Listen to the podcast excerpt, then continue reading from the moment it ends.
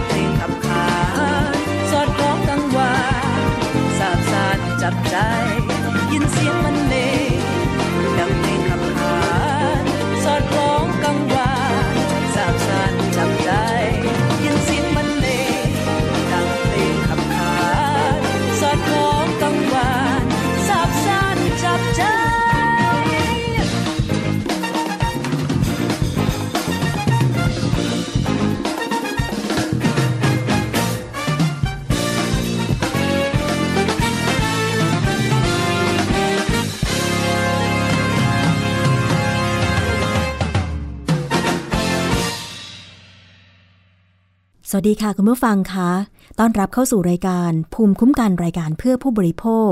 ดิฉันชนะทิพไพรพงศ์ดำเนินรายการค่ะ ทางวิทยุไทย PBS www.thaipbsradio.com รายการวันนี้นะคะ จะขอนำเสนอ โครงการอันเนื่องมาจากพระราชดำริ พระบาทสมเด็จพระปรมินมหาภูมิพลอดุลยเดชซึ่งพระองค์ท่าน ได้มีโครงการในพระราชดำริต่างๆ มากมาย ซึ่งอย่างประโยชน์ให้แก่คนไทย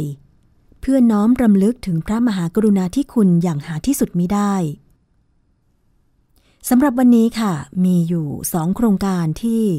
เป็นโครงการด้านอาหารของพระองค์ โครงการแรกนั้น ชื่อว่าโครงการเจลลี่โภชนา ดิฉันได้เรียนเชิญ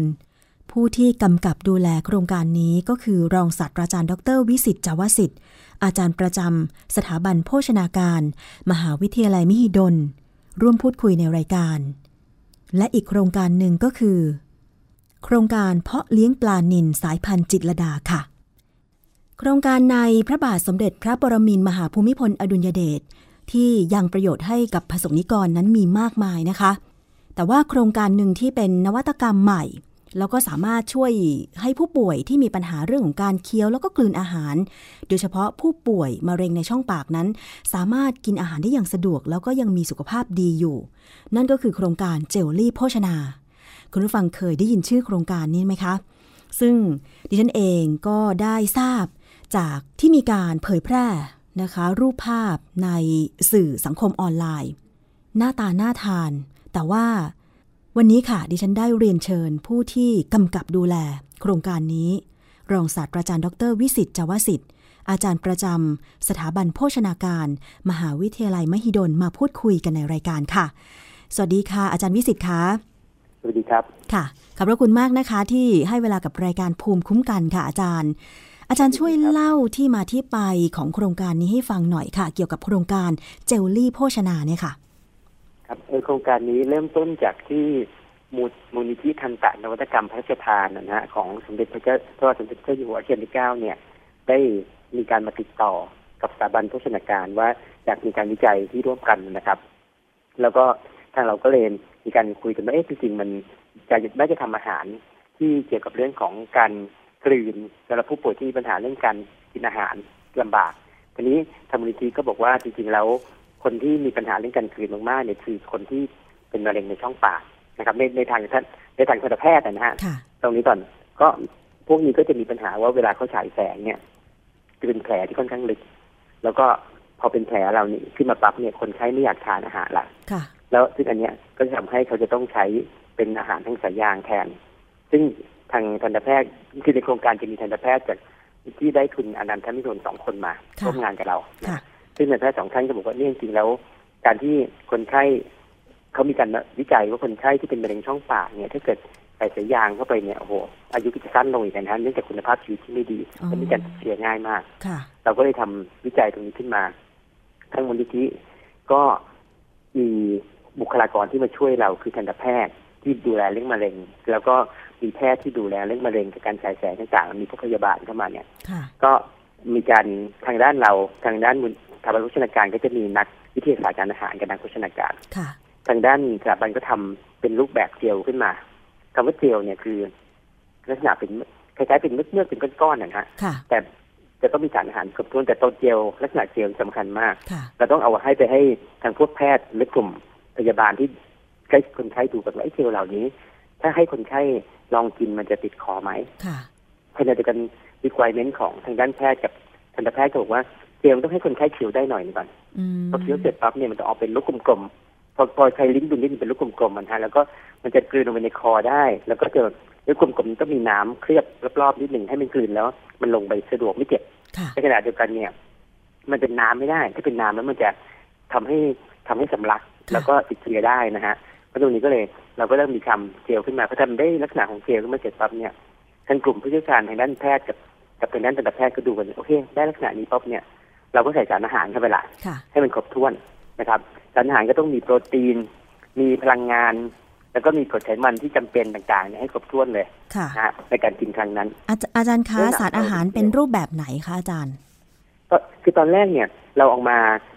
เราก็จะมีลักษณะเหมือนกับเราจะใส่โปรตีนที่เป็นโปรตีนนมก่อนนะฮะค่ะที่เอานมเนี่ยมาย่อยน้ำตาลเพราะคนคนคนไข้ส่วนใหญ่ส่วนใหญ่เวลากินนมแล้วจะท้องเสีย ก็ต้องย่อยน้ำตาลที่ทำให้ท้องเสียก่อนแล้วใส่ใส่น้ำมันถั่วเหลืองใส่แป้งอะไรพวกนี้เข้าไป ลักษณะมันจะคล้ายๆเป็นก้อนเต้าหู้นิ่มค่ะๆแต่ไม่เหมือนเต้าหู้ทีเดียว เพราะเวลากินเข้าไปในปากมันจะต้องกัดนิดหนึ่งอะนะฮะค่ะแล้วก็เคี้ยวนิดนึงเบาๆ แล้วเราต้องเป็นก้อน คือโครงการที่เคี้ยวเนี่ยเนื่องจากว่าคนไข้ถ้าถ้าเราไม่ให้เคี้ยวเลยเหมือนกับคนไข้ที่ใส่สายยางเนี่ยขากรรไกรจะค้างนึกออกไหมฮะค่ะก็ต้องให้มีการออกกำลังนิดนึงแต่ว่าไม่ติดคอให้ใช่ไหมยำนิดนึคะงไม่ให้เจ็บอย่างเงี้ยมันก็เลยไม่ให้ทำจะคล้ายเป็นเต้าหู้อะนะฮะค่ะ แต่แต่มันจะมีสารอาหารที่ครบถ้วนมากๆ แล้วก็มันจะมีน้ำใสๆหล่อรอบๆนิดนึงพอทานเข้าไปเสร็จมันก็จะทำให้ไม่ไม่เจ็บเวลากลืนนะฮะค่ะลักษณะแบบเนี้ยค่ะทีนี้การกระบวนการฆ่าเชื้อเนี่ย เขาต้องการเก็บนานค่ะๆแล้วก็ไม่ไม่ไม่ต้องการเก็บในตู้เย็นในการฆ่าเชื้อก็ต้องใช้คล้ายๆเป็น UHT อืมแล้วก็ทำใส่กล่องเหมือนกล่องนม UHT นะฮะค่ะแล้วคนไข้ทานก็ต้องตัดตัดปากออกมาแล้วก็เทออกมาค่ะแล้วก็ในเนี้ยเขาก็ เขาก็คงนำไป คือตอนตอนที่นำไป เอ่อให้ทรงพิจารณา แล้วก็ทรงให้พระราชวินิจฉัยว่าจะทำไม่ทำเนี่ย ทางมูลนิธิเป็นคนนำเข้าไปทูลเกล้าค่ะเอาเอาเอาความเห็นด้วยไปไปถวายให้ท่านทราบ แล้วท่านก็ตัดสินใจว่าทำค่ะก็ทำก็คือเราก็เลยเริ่มทำวิจัยกันจริงจังนะฮะอ๋อแล้วแล้ก็วทำออกมาเป็นรูปแบบต่างๆครับค่ะ แล้วพระองค์พระราชทานคำแนะนำว่ายังไงบ้างคะอาจารย์จริงๆแล้วท่านก็ ท่านก็ติดตามอยู่ตลอดเวลาเท่าที่ทราบอะนะค่ะผมก็ผมก็เพิ่งเข้าไปเข้าเฝ้าใกล้ชิดหลังจากที่ทำเสร็จทุกอย่างหมดแล้วแต่เท่าที่ทราบเนี่ยก็จะมีพระราชวินิจฉัยส่งมาตลอดเวลาค่ะว่าตรงนี้เป็นยังไงนะฮะแล้วก็ก็ส่งเป็นทดลองทดลองชิมเองเท่าที่ทราบคือลองชิมเองเหมือนกับเป็น subject คนหนึ่งค่ะนะฮะเป็นเหมือนกับผู้ผู้รับร่วมทดลองเป็นผู้ทดลองคนผู้ถูกทดลองคนหนึงนะค่ะผู้ทดก็ทรงชิมแล้วก็ หลังจากนั้นแล้วทางมูลนิธิก็บอกให้เราทำเป็นรสชาติต่างๆ ขึ้นไปมากกว่านั้นค่ะเดิมเนี่ยที่เราทำชุดใหญ่ๆที่ทดลองทำผลิตในโรงงานจริงก็คือ เป็นรสชานะแบบชาไทยเนี่ยค่ะกับรสมะม่วงอืมนะฮะเสร็จแล้วเราก็มีเติมเป็นของข้าวก็ไปเป็นรสข้าว เป็นรสเอ่อก๋วยเตี๋ยวไก่ เป็นรสต้มยำกุ้ง เป็นรสแกงเขียวหวานอะไรพวกเนี้ยเข้าไปถวายค่ะก็ สักพักหนึ่งก็มีการเรียกตัวว่าให้ไปเข้าเฝ้าอืมนะก็ไปก็ไปกันก็ท่านก็เป็นคนที่ก็ก็บอกว่าเนี่ยได้ลองละค่ะแล้วก็ส่งโปรดรสเนี้ยค่ะรสต้มยำกุ้งอะนะแล้วทรงก็บอกว่าเนี่ยเอามากุ้งมาบดใจหน่อยยิ่งอร่อยค่ะแล้วก็แล้วก็บอกว่าเนี่ยรสของก๋วยเตี๋ยวไก่เนี่ย มันไม่ค่อยอร่อยอืมมันไม่หอมเหมือนไก่ค่ะถ้าทำเป็นทำเป็นข้าวมันไก่จะหอมกว่าไหมอะไรเงี้ยนะค่ะเออท่านก็ก็ทรงดูรายละเอียดพอสมควร แล้วก็หลังจากนั้นทรงก็ทรงถามเรื่องเรื่องพัสดุบรรจุภัณฑ์ค่ะว่าทำไมถึงได้ใส่กล่อง เอ้ยทำไมถึงไม่ใส่กระป๋องอ๋อใช่ไหมค่ะเพราะเพราะท่านท่านบอกว่าเป็นเจลถ้าใส่กระป๋องมันก็ไม่ต้องลองเรื่องเจลแตกใช่ไหมฮะค่ะนี่ผมก็ก็เลยจะกลับถึงว่าจริงๆด้วยกระบวนการผลิตเนี่ย กระป๋องนี้ให้ความร้อนในกระป๋องเลย เพราะฉะนั้นเจลมันจะไม่สวยแต่ถ้าเกิดเราเราทำเป็น UHT เราให้ความร้อนแล้วเรามาปั่นอีกทีหนึงก่อนใส่กล่องมันจะสวยกว่า ค่ะท่านก็ก็เลยก็ท่านก็บอกว่า เออจริงๆแล้ว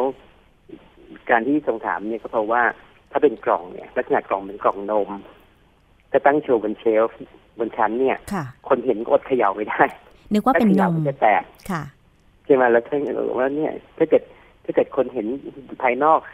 ตรงนี้ก็ยังมองหาหลอดเลยนะค่ะมันจะกล่องนมมากใช่ไหมก็ก็นั่นก็บอกว่าถ้าเกิดมันมีข้อจำกัดแบบนั้นก็ต้องหาวิธีการให้คนไม่เข้าใจผิดแล้วไปไปไปเขย่านะเสร็จแล้วท่านก็บอกว่าเอาไงดี ต้องต้องไม่งั้นต้องเลเบลต้องติดฉลากอีกแบบหนึ่งให้มันนอนดีไหม เวลาตั้งโชว์บนชั้นก็ให้มันนอนค่ะคนจะได้รู้ว่าไม่ใช่นมค่ะก็ไม่เขย่าอ๋อออะไรเงี้ยก็ทรงทรงดูรายละเอียดมากอะนะฮะค่ะแล้วก็ทำเหมือนก็จริงๆก็คือเป็นผู้บริโภคคนหนึ่งที่มีคอมเมนต์ต่างค่ะๆแล้วก็ในเชิงลึกพอสมควรนะครับ ค่ะ อาจารย์คะ ดิฉันเห็นรูปภาพของเจลลี่โภชนาเนี่ยนะคะครับบรรจุอยู่ จะอธิบายคุณผู้ฟังว่า คล้ายๆกับกล่องใช่ครับลองนึกถึงทรงเป็นผืนผ้านะคะ แล้วก็อยู่ในแนวนอนเปรียบเทียบง่าย ๆ ก็คือ คล้าย ๆ กล่องสบู่อะค่ะอาจารย์ ใช่ไหมคะใช่ครับแต่ว่าก็จะมีเอ่อ คำอธิบายว่าเป็นเจลลี่โภชนา แล้วก็เป็นก้อนๆเหมือนเต้าหู้ หรือว่าพุดดิ้งประมาณนี้นะคะ สีเหลืองใช่ครับๆแล้วก็มีใช่ครับเมื่อเทออกมาจากกล่องแล้วก็เนี่ยค่ะลักษณะสีเหลืองอ่อนๆ อันนี้ก็คือเป็นรสชาติต่างๆ แล้วเหรอคะอาจารย์หรือว่ามีความแตกต่างกันแต่ละรสชาติรสชาติที่ทำใส่กล่อง แล้วคือหลังจากโครงการทำออกมาแล้วใช่ไหมครับค่ะก็จะทำผลิตในในหลอดใหญ่อะนะฮะค่ะเขาก็จะทันกันเพิ่มอีกผลิตในหลอดใหญ่คือ ผลิตเอ่อแปดแสนสี่หมื่นกล่องค่ะทีนี้การที่จะผลิตเป็นรสชาติต่างๆเนี่ยค่อนข้างแพงนะครับ ในในระบบ UHT เนื่องจากว่าต้องทำต้องต้องมีต้องมีกระดาษค่ะไอ้ตัวซอง ไอ้ตัวตัวกล่องเนี่ยมันต้องสั่งพิมพ์อ๋อค่อนข้างจะแพงมากอะค่เพราะว่าแต่ละรสชาติเพราะฉะนั้นเราก็เลยทำแค่สองสองรสชาติก่อนคือรสชาติของชา กับรสชาติของมะม่วงอะนะฮะอ๋อมันสีที่เห็นภาพเนี่ย ถ้าเป็นสีเหลืองอ่อนก็คือเป็นสีของมะม่วงค่ะถ้าเป็นสีส้มก็คือสีของชานั่นเองอ๋อนะครับเป็นแบบค่ะนั้นค่ะนะครับแล้วก็แล้วก็เขาตอนนั้นก็คือผลิตกับแบบการซีเมนต์กล่องนี่ค่าผลิตก็ตั้งเกือบยี่สิบล้านแล้วนะค่ะแล้วก็ส่งให้แจกกันให้คนไข้ที่เป็นมะเร็งเนี่ยนะฮะอ๋อแจกไปก่อนไม่ได้จำหน่ายใช่ไหมคะอาจารย์ไม่ได้จำหน่ายตอนนั้นแจกแจกก็เพื่อเฉลิมพระเกียรตินั่นแหละในโอกาสที่ทรงครบรอบ 84 พรรษานะฮะค่ะก็แจกไปทั่วประเทศโรงพยาบาลมะเร็งทั่วประเทศเลยค่ะแจกหมดเลย แต่อันนี้สามารถเก็บไว้ได้นานใช่ไหมคะอาจารย์ เก็บได้ประมาณปีครึ่ง เก็บได้ปีครึ่งนะคะ อันนี้ทำเมื่อปีไหนคะอาจารย์อะไรนะครับ อันนี้ทำเมื่อปีไหนละคะเออปีที่ท่านทรงมีพระชนมายุครบเจ็ดรอบ อ๋อ ค่ะครับก็ประตมาอนณนั้นก็แจกสี่ห้าเอ้ปียที่คนไข้ผ่านมาที่ได้ไปก็น้ำหนักขึ้นเยอะนะฮะค่ะคือคือคนคนไข้มะเร็งเนี่ยจะมีปัญหาเรื่อง เรื่องน้ำหนักลอสเวทลอสน้ำหนักลดตัว น้ำหนักตัวลดมีน้ำหนักตัวลดเนี่ยไอ้ภูมิต้านทานมันก็แย่ค่ะนะฮะโอกาสที่จะฟื้นตัวก็ลำบากแต่นี่ถ้าเกิดเขากินอะไรได้เนี่ย มันก็จะดีขึ้นนะฮะค่ะก็ก็มีคนไข้เนี่ยเขาเขียนเขียนเป็นอีเมลมา ก็ขอบคุณก็มีว่าคุณแม่เนี่ยเออพอทานอาหารนี้ขึ้นไปเนี่ยจากน้ำหนักผอมมากๆเนี่ยสี่สิบกว่ากิโลเนี่ย น้ำหนักขึ้นมาแปดกิโลค่ะแล้วก็เขาก็บอกว่า เขาก็ร้องไห้เลยตอนที่คุณแม่บอกว่าเนี่ยพาแม่ไปตัดเสื้อใหม่ได้แล้วอะไรอย่างเงี้ยนะครับค่ะคือมันคุณภาพชีวิตคนมันดีขึ้นจริงๆตรงเนี้ยค่ะ แล้วแล้วช่วงที่น้ำท่วมใหญ่ปีห้าสี่เนี่ยค่ะของในสต็อกเลยยังมีอยู่ใช่ไหมฮะก็พอดีแถวแถวสารยานี่แหละค่ะปรากฏว่ากลายเป็นว่าคนคนที่เป็นเป็นอัมพฤกษ์อัมพาตเนี่ย ซึ่งทานอาหารโดยตรงไม่ได้ต้องใช้อาหารสายยางเนี่ยค่ะก็เกิดปรากฏว่าน้ำท่วมเขามารับอาหารสายยางจากโรงพยาบาลไม่ได้ค่ะ แล้วก็ทำอะไรไม่ได้เลยอืมเราก็ไม่มีรู้ทำไงเราก็เอาคนอาหารกล่องเนี่ยเข้าไปให้ค่ะ แกก็ให้ถอดสายยางกินได้อ๋อตอนหลังก็เลยกินอย่างนี้ โดยที่ไม่ต้องใช้สายยาง ก็กลายเป็นว่าคนที่ใช้ก็เลยกลายเป็นคนที่เป็นตอนเนี้ย ผู้ป่วยทั่วไปที่ใช้คนสายที่ยาเป็นงอัมพาตอัมพฤกษ์มากกว่าคนที่เป็นมะเร็งอีกอ๋อเหรอคะค่ะนะฮะก็ถือว่าเป็นอาหารที่ตอบโจทย์สำหรับผู้ป่วย จริง ๆ เลยนะครัคะบอาจารย์แล้วผู้สูงอายุด้วยครับผู้สูงอายุด้วย ใช่เพราะว่าผู้สูงอายุฟันก็ไม่ค่อยมีด้วยอาจารย์ครับค่ะ ตอนตอนนี้ทำสองรถอยู่ใช่ไหมคะอาจารย์ ไม่คือตอนนี้เนี่ยเนื่องจากโครงการหลังจากทำชุดใหญ่ 18แสนสี่หมื่นกล่องไปแล้วเนี่ยค่ะทางมูลนิธิก็ก็ได้ได้ได้หยุดโครงการไปนะฮะค่ะแต่ก็มีผลต่อเนื่องก็คือว่าคนไข้เก่าๆที่ติดต่อเราอยู่เนี่ยก็ยังก็ยังขอมา ตอนนี้เราก็เอาสูตรนั้นแหละมาถอดทำเป็นผง ค่ะเป็นเพราะการทำ UHT มันแพงมากค่ะก็ต้องมองว่าทางมูลนิธิเองก็ยังมองว่ามันเป็นค่าใช้จ่ายที่สูงมากอะนะฮะค่ะแล้วก็ก็การติดตรงติดต่อในการการให้ผลิตมันก็จะเป็นคล้ายๆกับว่าต้องมีสัญญงสัญญาอะไรวุ่นวาย ทางทางสถาบันก็เลยตัดสินใจว่าทำเป็นผงก่อนอ๋อทำเป็นผค่ะงก็คือคนไข้เนี่ยต้องไปต้มเองค่ะแต่สูตรทุกอย่างคล้ายของเดิมมากอะนะฮะค่ะต้มเองแล้วก็ใส่พิมพ์แล้วก็ใส่ตู้เย็น คนไข้ก็ยังมีของกินที่ที่คุณภาพเหมือนเดิม แต่ต้อง เบรกขึ้นนิดนึงคือต้องเตรียมเองอ๋อซึ่งไม่ยากก็เหมือนต้มวุ้นกินที่บ้านอะนะฮะค่ะแล้วก็ใส่พิมพ์ใส่ตู้เย็นไว้เขาก็ทานได้ แล้วความที่เป็นรสทำเป็นรสชาติคือพอเป็นผงปั๊บเนี่ย ค่าต้นทุนค่าซองก็จะน้อยลงละค่ะเพราะฉะนั้นเราก็ทำรสชาติที่แตกต่างกันได้มากขึ้นอ๋อนะฮะตอนนี้ก็มีรสชาติที่มันแปลกกว่าไปจากเดิมมากขึ้น ค่ะ มีรสอะไรบ้างคะอาจารย์ ตอนนี้ก็มีรสส้มนะฮะค่ะแล้วก็มีรสช็อกโกแลต รสวุ้นกะทิอ๋อ รสข้าวนะฮะค่ะรสนมรสอะไรพวกเนี้ยก็จะมีหลากหลายพวกเนี้ยค่ะนะฮะเขาก็เขาก็รสสังขยาค่ะใช่พวกเนี้ยนะฮะเขาก็จะมีความหลากหลายคนไข้ก็จะซื้อความหลากหลายที่มีพันธุ์ที่หลากหลายไปก็ไปกินได้มากขึ้น หมายความว่าตอนนี้แล้วก็หลังๆเจอค่ะคนไข้ที่หลากหลายหลายหลายหลายอาการนะฮะค่ะ หมายความว่าตอนนี้สถาบันโภชนาการผลิตเจลลี่โภชนาเนี่ยเป็นแบบผงวางจำหน่ายไหมคะอาจารย์ ครับ วางจำหน่ายที่ไหนคะให้ คนทั่วไปที่มาซื้อนะฮะก็ก็ก็คนไข้เก่าๆที่เคยกินแบบเจลก็ก็มาเปลี่ยนมากินแบบผง เพราะว่าค่ะไอ้แบบเจลทางเราหยุดผลิตไปในค่ะช่วงหนึ่งอะนะฮะอาจารย์วางจำหน่ายที่ไหนบ้างคะ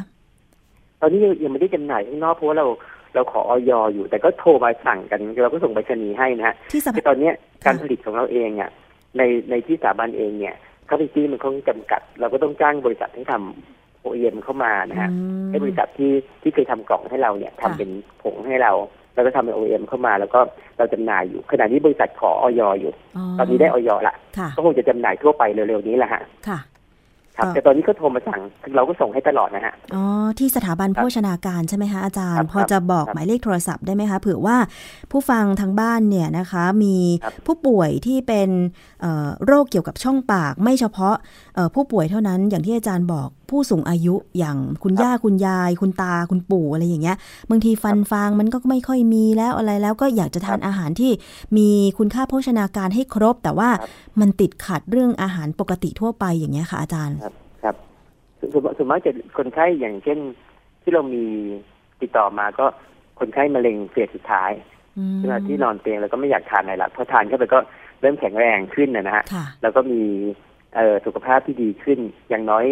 คุณภาพชีวิตในช่วงสุดท้ายเนี่ยก็ได้สั่งเสียได้คุยกับญาติได้มีความสุข อะไรก็มันก็จะเป็นแบบคุณภาพชีวิตเนยนะฮะค่ะเราคงไม่ใช่อาหารเชิงป้องกันค่ะแต่เป็นการที่สร้างคุณภาพชีวิตที่ดีขึ้นนะครับค่ะครับอาจารย์พอจะบอกหมายเลขโทรศัพท์เผื่อใครสนใจได้ไหมครัคะบก็เบอร์โทรศัพท์นะฮะ02นะครับค่ะ800 2380ครับค่ะ แล้วก็ต่อ109ครับค่ะ แล้วก็ 125 ครับ แล้วก็ 125 นะคะ เผื่อว่าท่านไหนสนใจเกี่ยวกับเรื่องของอาหารเจลลี่โภชนา ซึ่งอาจจะไม่ใช่รูปแบบเดิมที่เคยผลิต แต่เป็นรูปแบบผงแล้วก็นำไปต้มเอง ใส่พิมพ์แช่ตู้เย็นไว้ให้ ผู้สูงอายุหรือผู้ป่วยทานที่บ้านได้เลยนะคะ ครับครับใช่ครับ เป็นของฝากเป็นของเยี่ยมไข้ก็ได้นะคะ อาจารย์วิสิตได้ได้ครับได้ครับได้ครับจริงตรงเนี้ยมันจะมีจุดหนึ่งที่เอ่อที่ พระเจ้าอยู่หัวท่านทรงตรัดไว้ซึ่งน่าสนใจมากซึ่งนักวิจัยทั้งหลายก็น่าจะเก็บไปเป็นข้อคิดนะฮะค่ะก็ทรงหลังจากที่ท่านทรงชิมแล้วท่านก็บอกว่าเอ่อการที่เราทำอาหารให้ผู้ป่วยเนี่ย ต้องตระหนักเสมอว่าเขาร่างกายเขาก็ไม่ดีละค่ะเขาป่วยเพราะฉะนั้นอาหารต้องดีไม่งั้นก็จิตใจเขาจะป่วยด้วยนะค่ะเพราะฉะนั้นอาหารต้องเป็นที่ยอมรับได้ของผู้ป่วยพอสมควรอะไรอย่างเงี้ยนะฮะค่ะนั้นเวลาเราเราทำอาหารพวกนี้ก็ทำให้ต้องเอาต้องมีการคิดถึงตรงนี้ด้วยนะครับค่ะ แล้วอีกอย่างหนึ่งก็คือเรื่องของคุณค่าโภชนาการนั้นต้องครบใช่ไหมคะอาจารย์วิสิตใช่ครับต้องครบครับแต่การที่ครบเนี่ยถ้าถ้าอาหารนั้นไม่ถูกตามจริตของผู้กินเนี่ย มันก็ไม่ถ้าเขากินไม่ได้มันก็ไม่ได้ช่วยถูกไหมฮะค่ะใช่ ครับ อันนี้สำคัญครับค่ะเพ ราะฉะนั้นเนี่ยนะคะก็เป็นอีกหนึ่งทางเลือกสำหรับที่จะเป็นอาหารผู้ป่วยโครงการเจลลี่โภชนา ในครับพระบาทสมเด็จพระปรมินทรมหาภูมิพลอดุลยเดชนะคะซึ่งเป็นโครงการที่ยังประโยชน์ให้แก่ประสบนิกรชาวไทยเป็นอย่างยิ่งเลยนะคะครับครับค่ะ อาจารย์วิสิทธิ์คะท้ายนี้ค่ะครับเอ่อหลังจากที่อาจารย์ได้มีโอกาสนะคะเอ่อถวายงานพระองค์ท่าน อาจารย์ได้แนวคิดอะไรจากพระองค์ท่านบ้างคะจริงๆก็คือผมมีโอกาส ถวายงานสั้นมากอะนะเทียบกับคนอื่นนะนะฮะค่ะก็คือเป็นช่วงช่วงเวลาก็คือเอาเงินโครงการท่านมาใช้ประมาณปีกว่าๆแต่ขณะเดียวกันก็ได้เข้าเฝ้าประมาณครึ่งชั่วโมงนะฮะค่ะนั่นคือแต่แต่จริงๆแล้ว ในการที่ท่านมีพระราชดำรัสต่างๆ เนี่ย ผมคิดว่าเป็นข้อคิดที่เราใช้ทำงานได้เยอะ ที่ผมประทับใจมากคือเรื่องขาดทุนเพื่อกำไรเนี่ยนะฮะ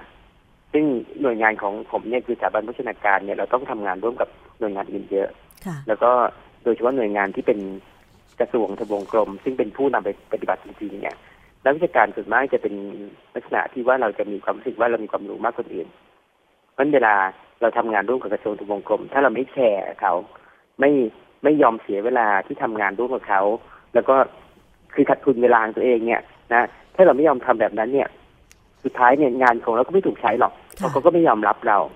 แต่ถ้าเกิดเราเรายอมว่าเออทำงานด้วยกัน เราอาจจะยอมเสียเวลานิดนึงช่วยกันทำงานนะฮะหรืออาจจะเสียประโยชน์บางอย่างนิดนึงสุดท้ายพอเขายอมรับเราแล้วเนี่ยงานถูกไปใช้ประโยชน์นี่คือกำไรของบ้านเมืองละค่ะกำไรของตัวเองละแล้วหลาย ๆ งานที่เราทำเนี่ยเราพูดกันเสมอว่าต้องขาดทุนก็กำไร ต้องต้องทำอะไรเนี่ย เราต้องต้องยอมในสิ่งบางอย่างเพื่อจะได้ในสิ่งที่ดีกว่า และเป็นประโยชน์มากกว่านะฮะนั้นงานทุกโดยพระองค์พระองค์ท่านเวลางานของท่านเนี่ย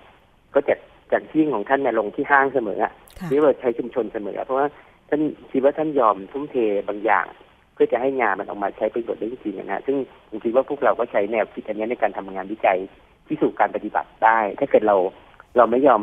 เสียเวลาเราจะเอาแต่การตีพิมพ์อย่างเดียว สุดท้ายงานมันก็คืออยู่ตรงนั้นน่ะแล้วเราก็ไม่ได้มีความภูมิใจอะไรเกิดขึ้นค่ะแต่ถ้างานถูกใช้ประโยชน์เราก็ต้องยอมขาดทุนในบางเรื่อง เพื่อให้งานมันเกิดกำไรต่อประเทศบ้านเมืองต่อตัวเราเองมีความภูมิใจนะฮะค่ะนี่สิ่งที่เราเราคิดว่าจำเป็นมากค่ะ นี่คืองานที่ทรงคุณค่าที่พระองค์ท่าน ได้เอ่อทรงงานหนักเพื่อปวงชนชาวไทยนะคะ แล้วก็หวังว่าสิ่งนี้จะเป็นสิ่งที่ทำให้คนไทยนั้นครับจำได้แล้วก็นำไปปฏิบัติใช้นะคะ อาจารย์แล้วเห็นบอกว่ามีอีกโครงการหนึ่งที่สถาบันโภชนาการดำเนินการอยู่ก็คือ โครงการน้ำลายเทียมเหรอคะอาจารย์ ครับ อันนี้จริงเป็นโครงการที่ทรงมีพระราชดำริตั้งแต่ต้นเลยนะฮะค่ะเพราะว่าทรงทรงใช้น้ำลายเทียมอยู่ค่ะ ทีนี้อันนี้คือจากที่มูลนิธิทันตนวัตกรรมได้ได้คุยให้ฟังเนี่ยนะก็ค่ะทรงใช้อยู่แล้ว แล้วน้ำลายเทียมต้องใส่จากเมืองนอกค่ะแล้วก็แพงมากนะฮะแล้วก็ท่านก็ถามว่าเรื่องนี้คนที่ไม่มีสตางค์ทำไงค่ะใช่ไหมครับ อันเนี้ยเพราะว่ายามันไม่ใช่เฉพาะคนที่เป็นมะเร็งน้ำลายเทียมเนี่ยค่ะคนที่กินยาบางประเภทเนี่ย น้ำลายก็จะแห้ง หรือผู้สูงอายุก็น้ำลายก็จะแห้งอะนะค่ะฮะบางทีผู้สูงอายุที่อายุมากก็ต้องใช้น้ำลายเทียมเนี่ย เราเราเราก็พัฒนาถึงสูตรตรงหนึ่งที่ใช้ได้นะฮะคนใช้ใช้ได้แต่ขณะนี้เนี่ยก็ทางมูลนิธิก็กำลังจะประสานต่อในการผลิตในในชุดใหญ่ ก็ต้องดูเครื่องหมายเครื่องมือที่เข้ามานะครับค่ะเพราะเนื่องจากว่าเงื่อนไขของน้ำลายเทียมตัวเนี้ยจะต่างกับที่สั่งจากเมืองนอกจากเมืองนอกที่สั่งเข้ามาคือจะเป็นน้ำลายเทียมที่ที่เขาใส่สารกันบูดค่ะนะซึ่งเวลาทานอมเข้าไปในปากส่วนมากคนจะต้องบ้วนทิ้งกันนะฮะอืมทีนี้ถ้าเกิดเราทำแบบไม่มีสารกันบูดเนี่ยก็ต้องมีกระบวนการ ฆ่าเชื้อที่คนไข้แล้วก็ภาชนะบรรจุต้องแบบที่คนไข้ใช้ครั้งเดียวทิ้งอะไรพวกเนี้ยค่ะเขาก็ยังดำเนินการต่อไปแต่สูตรเนี่ยได้แล้วล่ะค่ะ ก็คือส่งให้ทางมูลนิธิไปแล้วนะครับค่ะ ก็จะเห็นได้ว่าทุกโครงการที่พระองค์ท่านมีพระราชดำรินะคะ แล้วก็นำไปครับสู่การปฏิบัติจริงเนี่ย ถือว่าเป็นประโยชน์มาก ๆ เลยทีเดียวนะคะ ซึ่งทางรายการภูมิคุ้มกัน ก็ ขอสำนึกในพระมหากรุณาธิคุณอย่างหาที่สุดไม่ได้ และวันนี้ต้องขอบพระคุณค่ะรองศาสตราจารย์ดร วิสิตจาวสิทธิ์ อาจารย์ประจำสถาบันโภชนาการ มหาวิทยาลัยมหิดลมาก ๆ เลยนะคะ ที่กรุณามาเล่าเรื่องนี้ให้กับดิฉันแล้วก็ให้กับคุณผู้ฟังได้ฟัง หวังว่าเรื่องนี้จะเป็นสิ่งที่คนไทยจดจำแล้วก็นำไปปฏิบัติใช้ตามคำสอนของพระองค์ท่านนะคะ อาจารย์คะ วันนี้ขอบพระคุณค่ะอาจารย์คะ ครับยินดีครับ ค่ะ สวัสดีรับสวัสดีค่ะ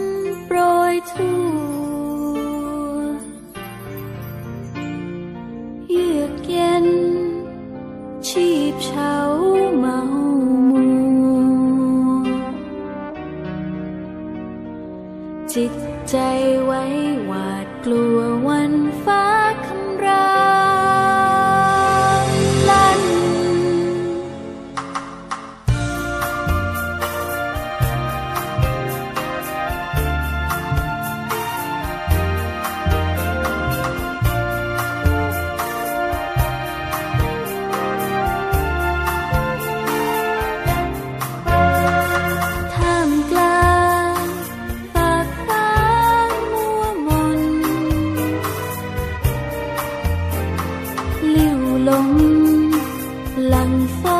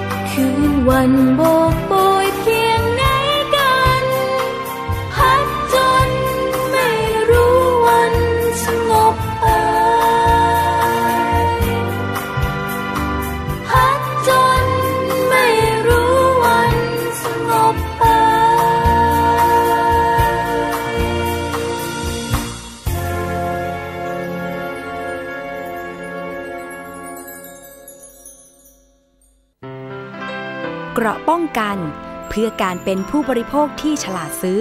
และฉลาดใช้ ในรายการ ภูมิคุ้มกัน แล้วนอกจากนี้นะคะ โครงการที่ยังประโยชน์ให้กับคนไทย อีกหนึ่งโครงการนั่นก็คือ การเพาะเลี้ยงปลานิลค่ะคุณผู้ฟัง ปลานั้นถือเป็นแหล่งอาหารโปรตีน แต่ว่าเมื่อหลายปีก่อนนั้นนะคะ ก็มี โครงการที่พระบาทสมเด็จพระปรมินมหาภูมิพลอดุลยเดชพระองค์ท่าน ได้ทรงริเริ่ม ก็คือการเลี้ยงปลานิลกว่า 50 ปีค่ะ ที่ปลานิลปลาพระราชทาน ของพระบาทสมเด็จพระปรมินมหาภูมิพลอดุลยเดชทำให้ประชากรกว่าแสนครอบครัว มีอาชีพสร้างรายได้เลี้ยงชีวิต แล้วก็ปลานิลยังเป็นอาหารที่มีประโยชน์กับร่างกาย มีโปรตีน เพิ่มความจดจำของสมอง ป้องกันโรคสมองเสื่อม ป้องกันโรคหลอดเลือดแล้วก็หัวใจนะคะ การเพาะเลี้ยงปลานิลในประเทศไทยนั้น มีประวัติมายาวนานกว่า 50 ปีค่ะ ซึ่งเมื่อวันที่ 25 มีนาคม พุทธศักราช 2508สมเด็จพระจักรพรรดิอากิฮิโตะเมื่อครั้งทรงดำรง พระอิสริยยศมกุฎราชกุมารแห่งประเทศญี่ปุ่น ได้น้อมกล้าวน้อมกระหม่อม ถวายปลาน้ำจืดในตระกูลทิลาเปีย จำนวน 50 ตัว แด่พระบาทสมเด็จพระปรมินทรมหาภูมิพลอดุลยเดช ซึ่งในระยะแรกนะคะ พระองค์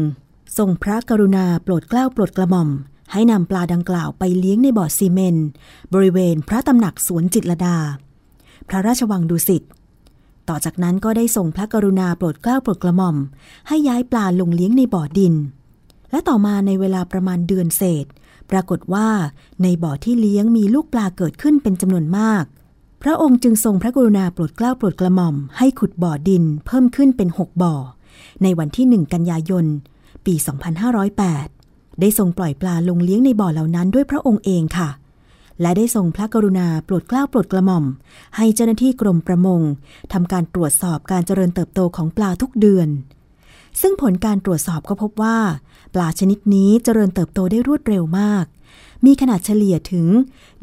178.8 กรัม ในระยะเวลา 6 เดือน ในวันที่ 17 มีนาคม พุทธศักราช 2509 พระบาทสมเด็จพระปรมินทรมหาภูมิพลอดุลยเดชทรงพระกรุณาโปรดเกล้าโปรดกระหม่อม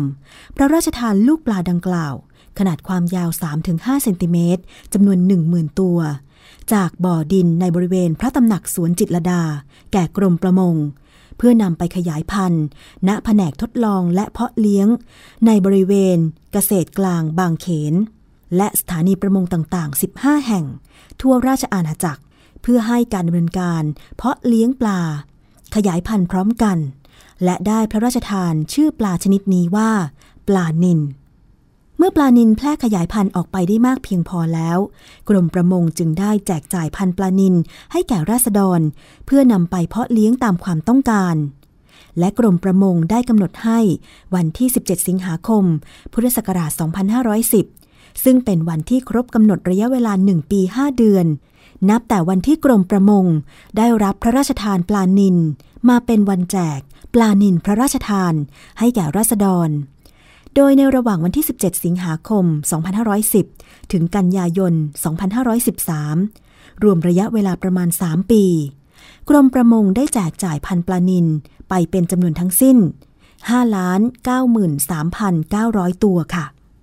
อันหนึ่งหลังจากที่ได้พระราชทานปลานิลให้แก่กรมประมง เพื่อนำไปเพาะขยายพันธุ์แล้ว ยังได้ทรงพระกรุณาโปรดเกล้าโปรดกระหม่อม ให้กรมประมงนำพันธุ์ปลานิลที่ทรงเพาะไว้ไปแจกจ่ายแก่ราษฎรอีกเป็นประจำทุกเดือน จนถึงเดือนตุลาคม พุทธศักราช 2512 รวมเป็นพันปลานิลทั้งสิ้น 92,269 ตัว แต่ถึงอย่างนั้นจำนวนพันปลานิล ก็ยังไม่เพียงพอแก่ความต้องการของผสกนิกร ที่ต้องการนำพันธุ์ปลานี้ไปเพาะเลี้ยง โดยเฉพาะที่แผนกทดลองและเพาะเลี้ยง ในบริเวณเกษตรกลางบางเขน ได้มีรัษฎรมาติดต่อขอรับพันธุ์ปลานิลเดือนละไม่ต่ำกว่า 1 0 0 0 0แสนตัว ความทราบถึงใต้ฝ่าละอองธุลีพระบาท จึงได้ทรงพระกรุณาโปรดเกล้าโปรดกระหม่อม ให้ขุดบ่อขนาดใหญ่ ในสวนจิตรลดาเพิ่มขึ้นอีกหนึ่งบ่อ เพื่อช่วยเร่งผลิตพันธุ์ปลานิลให้เพียงพอแก่ความต้องการของประสบนิกรของพระองค์ต่อไป และต่อมาในปีพุทธศักราช 2527 ได้ทำการปรับปรุงบ่อให้มีขนาดใหญ่ขึ้น แต่จำนวนลดลงเหลือเพียง 7 บ่อ และได้ใช้ในการผลิตพันธุ์ปลานิลซึ่งนับว่าเป็นปลานิลสายพันธุ์แท้พันหนึ่งซึ่งเป็นที่ยอมรับกันทั่วโลกในนามว่าปลานิลสายพันธุ์จิตรดาค่ะ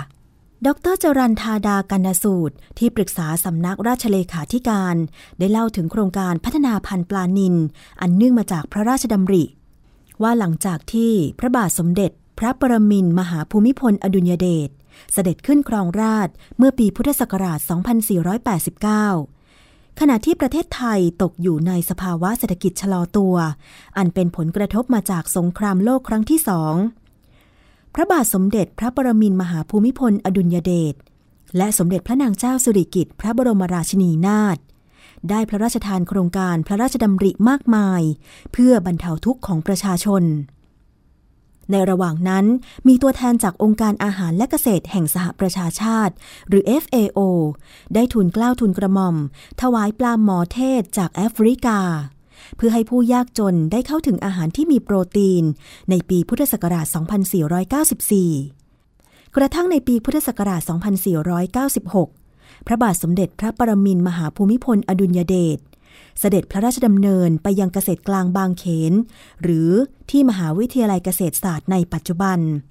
ได้พระราชทานปลาหมอเทศ แก่กำนันผู้ใหญ่บ้านที่เฝ้ารับเสด็จนำไปเลี้ยงเป็นอาหารที่มีโปรตีน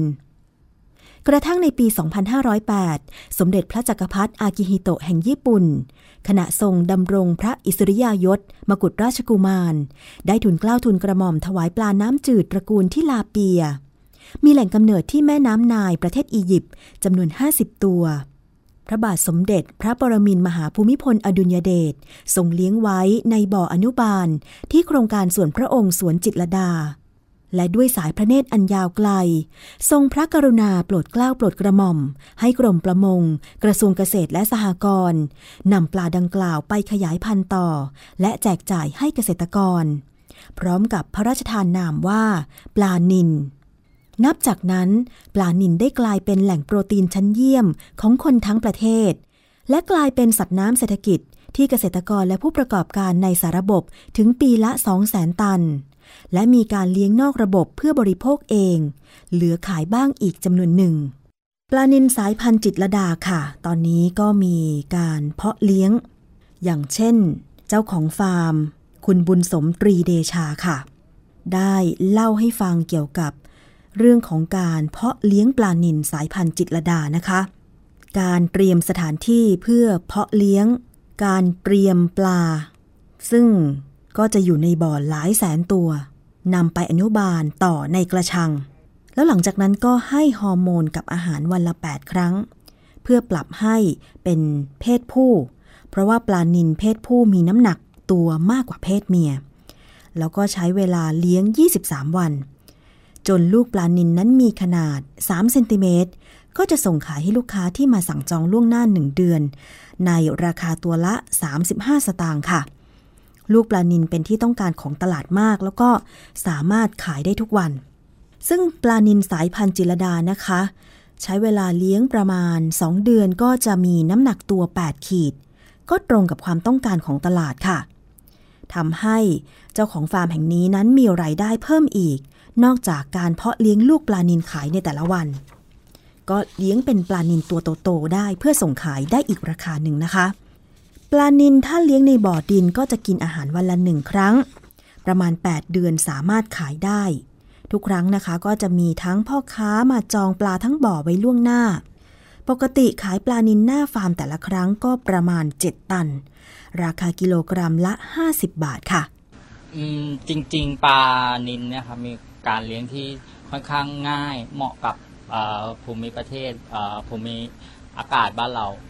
เอ่อจะไม่ต้องดูแลเยอะครับ มีแค่อาหารนิดหน่อยเพราะปลาเนี่ยสามารถกรองแพลงก์ต้อนจากธรรมชาติได้อยู่แล้ว ก็โตไวครับทำไมเราถึงคิดที่จะเลี้ยงปลานิลเออจริงๆตลาดมันกว้าง แล้วก็กินง่ายเนื้อรสชาติดีอร่อย ยังมีความต้องการสูงครับ คือเราเรามีการวิธีการเอ่อเลี้ยงปลานิลยังไงให้มันยั่งยืนต่อไป เรื่อยๆอะเอ่อการเลี้ยงเราก็จะไม่ได้ใช้สารเคมีครับ แล้วก็เราไม่ได้ปล่อยหนาแน่นเพราะปลาจะอยู่กันบาง มันก็จะโตเร็วขึ้น เราไม่จำเป็นต้องใช้ยารักษาโรคอะไรเยอะแยะมากมาย ส่วนใหญ่บ่อนี้นี่คือเลี้ยงปลาแบบลูกปลาหรือว่าเป็นเป็นปลาเลี้ยงขนาดใหญ่แล้วก็เอ่อบ่อนี้จะเลี้ยงเป็นปลาใหญ่ครับ เลี้ยงจากลูกปลาเล็ก ๆ ประมาณอายุ 23 วันครับ เป็นปลาใหญ่ คือที่นี่ก็คือ ใช่ครับแล้วก็ปลาตัวใหญ่ๆด้วยใช่ครับรายได้ถือว่าดีไหมคะเอ่อก็ถือว่าดีครับ ก็คือประมาณต่อเดือนนี่คือก็ยอดขายลูกปลาเราตอนนี้ก็อยู่ประมาณ1ล้านตัวต่อเดือนครับ คือมีคนเข้ามาเข้ามาจองใช่ครับ ยอดต้องจองก่อนล่วงหน้าครับ อย่างอย่างพวกอาหารพวกการเลี้ยงดูนี่คือเป็นยังไงบ้างคะการเลี้ยงดูลูกปลาครับลูกปลาการเลี้ยงดูค่อนข้างเอ่อจะยุ่งยากซับซ้อนนิดนึง เพราะเราใช้ เราทำเป็นปลาแปลงเพศ จะให้อาหารวันละ8มื้อต่อวันครับ เป็น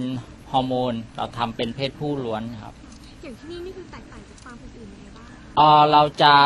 ให้ฮอร์โมนเนี่ยครับเป็นเพศผู้ล้วนจะให้ฮอร์โมนวันหนึ่งแปดมื้อ จะเยอะกว่าฟาร์มทั่ว ๆ ไป แล้วก็สายพันธุ์เราคัดสายพันธุ์จากจิตรลดา ก็จะได้สายพันธุ์ที่ดี ลูกค้าเอาไปเลี้ยงก็จะได้สายพันธุ์ที่ดีที่โตไวขึ้นครับ เออจริง ๆต้องเป็นความพระมหากรุณาธิคุณของท่านมาก ๆเลยนะครับ ที่ทรงเห็นปลาชนิดนี้ว่าสามารถทำให้เศรษฐกิจของบ้านเราพัฒนาไปได้ แล้วก็ถือว่าเป็นพระมหากรุณาธิคุณอย่างมากที่ทำให้มีฟาร์มกัญญาฟาร์มขึ้นมาถ้าไม่มีท่านก็คงจะไม่มีกัญญาฟาร์มครับทำให้ คุณบุญสมเจ้าของฟาร์ม มีชีวิตที่พลิกผันนะคะ จากบัณฑิตที่จบมาทางด้านของบัญชี แต่ว่าเมื่อปรับเปลี่ยน หาความรู้เพิ่มเติม แล้วก็มุ่งมั่นตั้งใจ ที่จะเลี้ยงปลานิลขาย ได้นำปลานิลสายพันธุ์จิรดา 4 มาจากศูนย์วิจัยและพัฒนาพันธุกรรมสัตว์น้ำเพชรบุรี และปทุมธานีนำมาปรับปรุงพันธุ์แล้วก็เลี้ยงขาย อันนี้ก็ถือว่าเป็นการพลิกฟื้น การดำเนินชีวิต จากบัณฑิตวิชาบัญชี กลายมาเป็นผู้ เพาะเลี้ยงปลานิลเป็นเจ้าของฟาร์มปลานิลทั้ง ส่งปลาตัวเล็กๆ เพื่อให้ฟาร์มต่างๆ ไปเลี้ยงต่อ แล้วก็เลี้ยงจนมีตัวโตแล้วก็ส่งขายได้ ซึ่งปลานิลสายพันธุ์จิรดาสีจะมีลักษณะหัวเล็กน้ำหนักมาก สันครีบใหญ่หนาทนต่อ โรคโตเร็ว อุดมไปด้วยโปรตีน ราคาไม่แพงแล้วก็หาซื้อง่าย เป็นที่นิยมของผู้บริโภคทั้งไทยแล้วก็ต่างประเทศ ซึ่งการทำฟาร์ม ปลานิลสายพันธุ์จิตรดาของคุณบุญสมเนี่ยนะคะทำให้มีไรายได้เลี้ยงครอบครัว ไม่ต่ำกว่า 1 0 0 0 0แสนบาทต่อเดือนเลยทีเดียวค่ะคุณผู้ฟัง ซึ่งความนิยมปลานิลในประเทศไทยนะคะ คนไทยเรานิยมบริโภคปลานิลที่ครีบออกจะแดงๆ เนื้อนุ่ม มีไขมันเยอะกว่า แต่เป็นไขมันปลาก็ไม่เป็นไรค่ะ ไม่อันตราย ไม่อิ่มตัว แต่ต่างประเทศจะชอบปลานิลที่ออกสีขาวๆ เนื้อแน่น แต่คุณค่าทางโภชนาการ ต่างมีโปรตีนสูงทั้งนั้น และก็ยังมีราคาถูกด้วยนะคะ ปลานิลพระราชทานนะคะ ตลอดระยะเวลา 70 ปี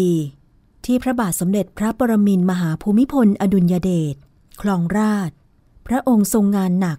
เพื่อพัฒนาคุณภาพชีวิตของประสบนิกรชาวไทยให้ดีขึ้น และถึงแม้ว่าพระบาทสมเด็จพระปรมินมหาภูมิพล อดุลยเดชจะเสด็จสวรรคต แต่โครงการตามพระราชดำริก็จะยังคงอยู่ ดังเช่นโครงการเพาะเลี้ยงปลานิลสายพันธุ์จิตรดา ซึ่งก็ยังเป็นโครงการที่อยู่ในสวนจิตรดา ด้วยสายพระเนตรอันยาวไกล ที่ได้ทรงพระกรุณาโปรดเกล้าโปรดกระหม่อม ให้กรมประมงนำปลานิลไปขยายพันธุ์ต่อ แล้วก็แจกจ่ายให้กับเกษตรกร พร้อมพระราชทานพระนามว่าปลานิลจนกลายมาเป็นแหล่งโปรตีนชั้นเยี่ยมของคนไทยทั้งประเทศ สร้างความมั่นคงทางอาหาร และคุณภาพชีวิตที่ดี ให้กับเกษตรกรและประชาชนรายการภูมิคุ้มกันวิทยุไทย PBS ดิฉันชนาทิพไพรพงศ์ ขอร่วมรำลึกถึงพระมหากรุณาธิคุณอย่างหาที่สุดมิได้ พระองค์จะอยู่ในใจของประชาชนคนไทยตลอดไปสำหรับวันนี้รายการภูมิคุ้มกัน ดิฉันชนะทิพไพรพงศ์ขอลาไปก่อนนะคะ สวัสดีค่ะ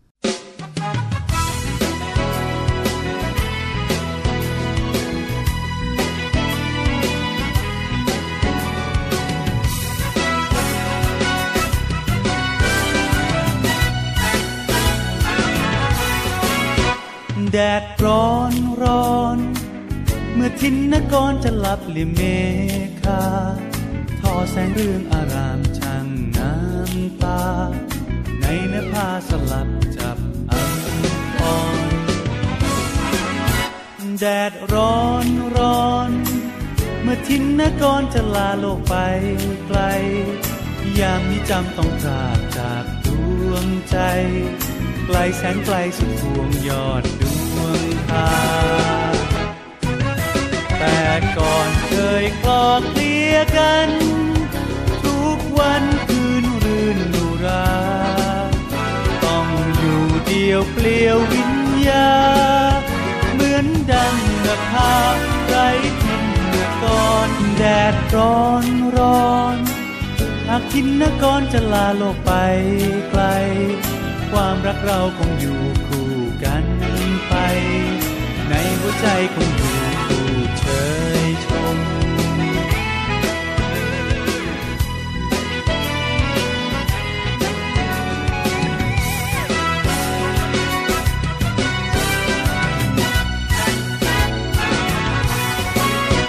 แดดร้อนร้อนหมู่มวลพมอนบิงลอยล่องตามลมคลอพระพฤกษชาติชื่นเชยชม ตามอารมณ์ล่องเลยไป ลิ้วลมโชยกลิ่นพันไม้โปรยโรยรวงห่วงอาลัยยามสายันพันฝากจากดวงใจคอยแสงทองวันใหม่กลับคืนมา แต่ก่อนเคยคลอเคลียกัน ทุกวันคืนชื่นนุรา อยู่เดียวเปลี่ยววิญญา เหมือนดังกับพาไรทินนกรโอ้ยามเย็น จวบยามนี้เป็นเวลาสุดอาวรยามไรความสว่างห่างทินนกรยามรักจำจะจรจากกันไป